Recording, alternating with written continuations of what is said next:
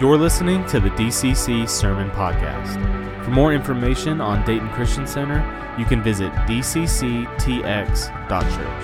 Now let's join in for this week's message. I'm just going to jump right into this. Um, the title of my message is called Build My House. And I got that phrase from the book of Haggai. And Haggai is a really short book in the Bible, it's only two chapters. But Haggai was one of the prophets. And in this book, Haggai is telling the people what the Lord is saying, which was basically God was saying, Look, you've all made these great lives for yourselves. You're comfy and you're cozy, and these houses that you've built, but you've neglected my house. God said in Haggai 1 8, Go up into the mountains and bring down timber and build my house so that I may take pleasure in it and be honored. And reading this got me thinking about us as the church and why we're here. We know that the church is not just a building, but a body of people. And God is calling us together to build his kingdom. We all have different roles and assignments in that. We all have the opportunity to sit at the table. We all have something to offer. So, what will you bring? Imagine Thanksgiving dinner. And oh my gosh, I I love Thanksgiving dinner. And if you're anything, my brother, he loves Thanksgiving too. Jack really doesn't like Thanksgiving, so we share that. But if you're anything like me, you are anticipating the turkey and the gravy and the rolls and the dressing. The dressing, not the stuffing. Gross. There is a difference. And the cranberry sauce and the pumpkin pie. But this time, this Thanksgiving, everyone just shows up with the same bowl of mashed potatoes. And don't get me wrong, I love mashed potatoes, but mashed potatoes in itself is not a complete meal, okay? Or let's think about a group of people and they all decide that they're gonna get together and they're gonna build a house. So they all show up to this empty lot with nothing but hammers Everyone thinks they're going to build a house, and they're all just standing around with a bunch of hammers. And the first person says, Well, I brought a hammer because that's what God gave me. Okay, that's fine. But the next person says, Well, I was going to bring my saw with me, but I was as I was leaving my house, I noticed Ted over here and he had a hammer with him, so I just brought a hammer instead. And then the next person says, Well, God did give me a drill, but I ended up selling it and I went to Home Depot and I got this hammer. And the worker at Home Depot said that these hammers are best sellers and they were almost sold out. I mean, it's kind of heavy and I don't really know how to use it, but look how shiny it is.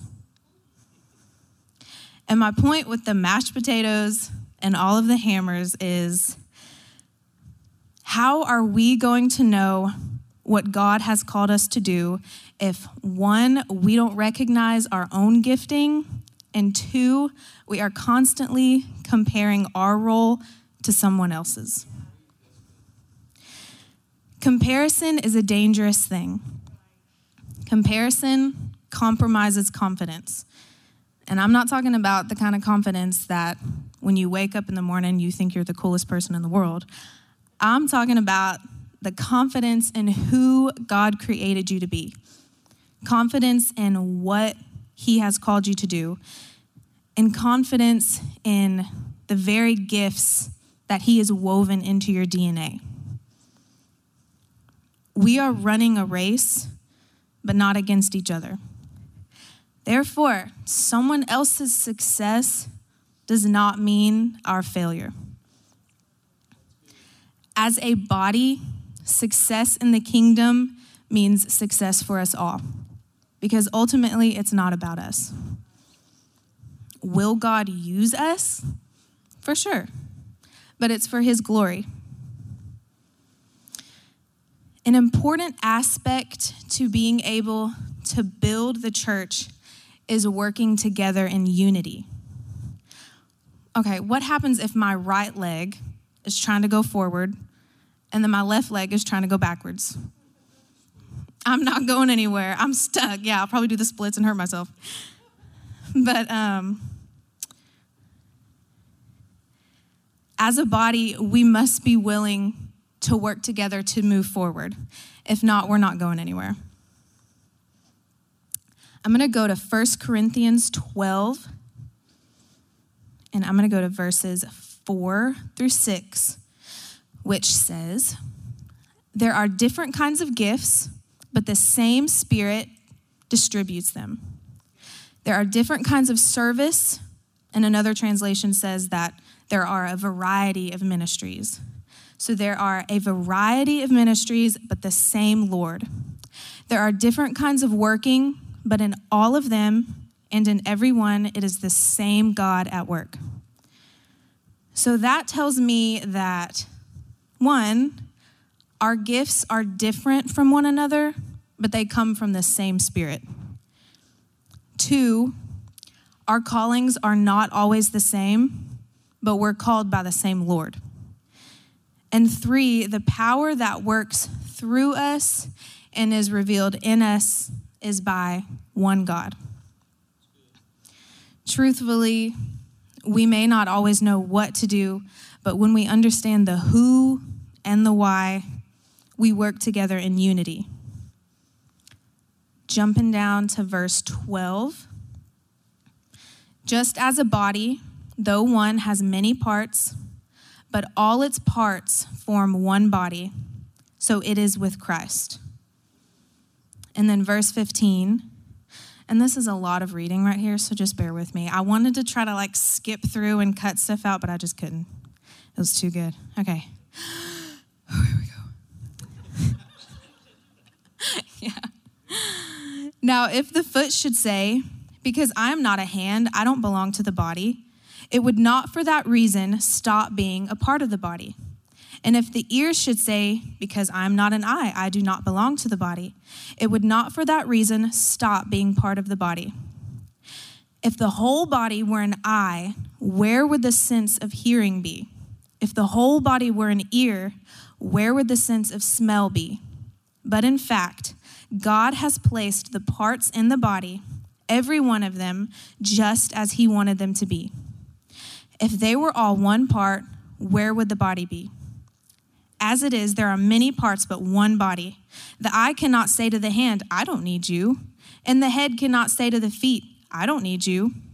On the contrary, these parts of the body that seem to be weaker are indispensable, and the parts that we think are less honorable, we treat with special honor. And the parts that are unpresentable are treated with special modesty, while our presentable parts need no special treatment. But God has put the body together, giving greater honor to the parts that lacked it, so that there should be no division in the body, but that its parts should have equal concern for each other. If one part suffers, every part suffers with it. If one part is honored, every part rejoices with it. Now you are the body of Christ, and each one of you is a part of it. It takes everyone working together and doing their part. Which leads me to we can't build a church without servants. We are not simply volunteers.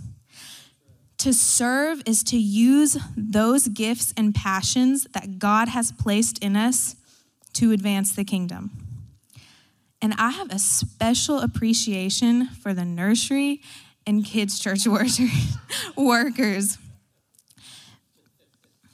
because like I'm about to have my third baby. And it's because of them that I have been able to continue doing what I do up here. And I know sometimes they probably feel like their work isn't as important and all they're doing is passing out goldfish and coloring pages and changing diapers and playing games. but it really is so much more than that up there. Also, when you open the door for someone before service and you have a smile on your face, that may just be the first smile that they have seen all day. When you make the coffee, or you change the batteries in the cameras, or you simply pick up a piece of trash that you see on the ground. Even when it's the things that nobody else will see, or know about, or brag about, it matters. And it's necessary. And there's a reason why God placed certain gifts and passions in you.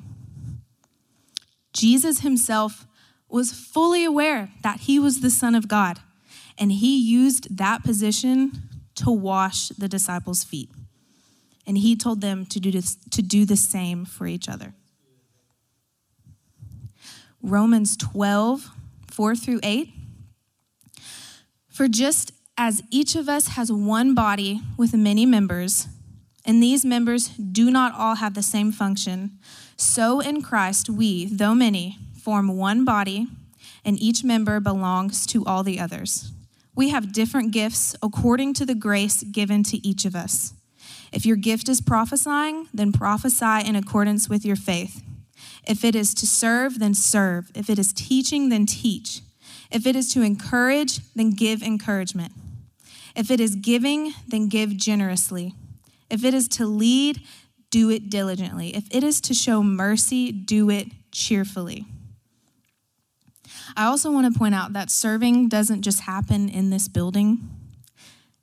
Because the church isn't just some walls and rooms, we get to be a servant and advance the kingdom anywhere and any day of the week.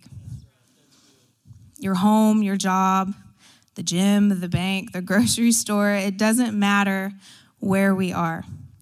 We can use each new day to ask the Holy Spirit, How can I use my gifts today? In the book of Nehemiah, it talks about the rebuilding of the wall of Jerusalem. And this wall was so important because without it, the city of Jerusalem would essentially be defenseless to an enemy. So the people was, were separated by families, and each family unit had a different job.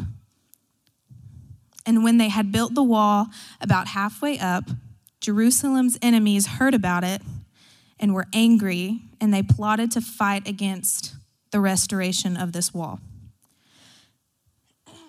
So the Jews reconfigured the way in which they worked. In Nehemiah 4 16 through 18, from that day on, half of my men did the work, while the other half were equipped with spears, shields, bows, and armor. The officers posted themselves behind all the people of Judah who were building the wall. Those who carried materials did their work with one hand and held a weapon in the other and each of the builders wore his sword at his side as he worked. They literally built this wall with a wep- I mean with a, a tool in one hand and then a weapon with the other hand. They were prepared. And what I want to point out is they were called to build the wall, but they still had an enemy. We are called to build the church. We're called to build the kingdom. We're called to build our lives in Christ, but sometimes it's a fight to do what we're called to do. The enemy doesn't want that wall built. And a lot of times we will find ourselves building with one hand and fighting with the other. And what we build on matters. Building on a foundation of Jesus means building upon truth because Jesus is truth. His words are truth. We literally cannot separate Jesus from his words. So, building the kingdom is done with the truth of the word and not man's opinion. 1 Corinthians 3:10 says, "By the grace God has given me, I laid a foundation as a wise builder." And someone else is building on it. But each one should build with care, for no one can lay any foundation other than the one already laid, which is Jesus Christ. If anyone builds on this foundation using gold, silver, costly stones, wood, hay, or straw, their work will be shown for what it is, because the day will bring it to light. It will be revealed with fire, and the fire will test the quality of each person's work. So we build our life on the Word of God. It says that I laid a foundation as a wise builder. And the Word says that the beginning of wisdom is fearing God. So, how do we know if we're building with wisdom? Through testing. It says it will be revealed with fire, and the fire will test the quality of each person's work. If you're building on the truth, and doing it with wisdom, it will stand. In Matthew 7 24, Jesus talks about the wise and foolish builders. He says, Therefore, everyone who hears these words of mine and puts them into practice is like a wise man who built his house on the rock. The rain came down, the streams rose, and the winds blew and beat against the house, yet it did not fall because it had its foundation on the rock. But everyone who hears these words of mine and does not put them into practice is like a foolish man who built his house on sand. The rain came down, the streams rose, and the winds blew and beat against that house, and it fell with a great crash. Once again, we build our life on the Word of God, and we build the church on the Word of God. And I cannot read that without thinking of the story of the three little pigs. You know, the first pig comes and he builds his house with straw, and the next pig builds his house with sticks. And they're just singing and dancing, and they're just blissfully unaware of the lack of structure of their homes. And then you see the third pig, and he's working hard and he's building his house brick by brick. And the other two pigs are just laughing at him. And they're like, oh, the big bad wolf. Like, what can he do to me? Who could be afraid of him? And the third pig says, laugh all you want, but you'll be sorry when he does come and he blows through your door because you weren't prepared. And of course, the wolf does come and he destroys the house of straw and he destroys the house of sticks, but he cannot touch the house of bricks. Not only is there a real enemy out there, but also just general trials of living in this world the rain, the streams, the wind. What are you building your foundation on? Will your house withstand the rain and the winds? Is your house strong enough to keep the enemy out? One last thing I wanted to talk about was loving one another. And I didn't really know how to flow into this, but I knew that I wanted to include it because it's important when we're talking about unity and advancing the kingdom. 1 Corinthians 13, 1 through 3 says, If I speak in the tongues of men or of angels, but do not have love, I am only a resounding gong or a clanging cymbal. If I have the gift of prophecy and can fathom all mysteries and all knowledge, and if I have faith that can move mountains, but do not have love, I am nothing. If I give all I possess to the poor and give over my body to hardship that I may boast, but do not have love, I gain nothing. And I think sometimes when we know what our gifting is and maybe we've been working in that for a while, it's easier to become cold to the why we're doing it. It's easy to just go through the motions and forget that we're in this together with real people. It's easy to love likable people, but it's important that we're also loving those who may not give us any reason to. 1 Peter 4 7 through 11 says, The end of all things is near. Therefore, be alert and sober of mind that you may pray. Above all, love each other deeply because love covers a multitude of sins. Offer hospitality to one another without grumbling. Each of you should use whatever gift you have received to serve others as faithful stewards of God's grace in its various forms. If anyone speaks, they should do so as one who speaks the very words of God. If anyone serves, they should do so with the strength God provides, so that in all things God may be praised through Jesus Christ. To him be the glory and the power forever and ever. So it's not about us, it's about God. It's about the kingdom and his glory. And I'm almost done, so wow. God will use us, but it's our job to operate in and grow our gifts, not comparing ourselves to the next person. Find somewhere to serve. Check your foundation. Am I building on the truth of Jesus? Or am I just going with what I think is truth? And seek out the lost and hurting and those who have been labeled unwanted and be intentional about loving them. Remember that we are here to build God's house and further the kingdom, and we need each other to do that. So I'm going to go ahead and pray us out. Y'all can stand. God, I thank you that you have given us the tools to further your kingdom. You give us what we need to carry out the calling on our lives. God, I, and I ask that if if we aren't sure about what that is, that you would make it clear to us. Lord, I ask for a fresh union in your church so that we are able to come together and advance your kingdom.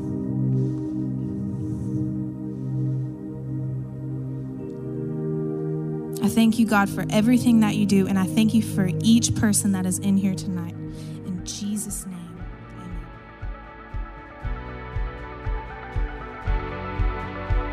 We are so glad that you chose to tune in with us this week. We hope that today's message left you challenged, encouraged, and inspired. If you enjoyed today's message and would like to hear more, you can find us wherever it is that you listen to your podcasts, as well as on YouTube. Thanks again for listening to the DCC Sermon Podcast.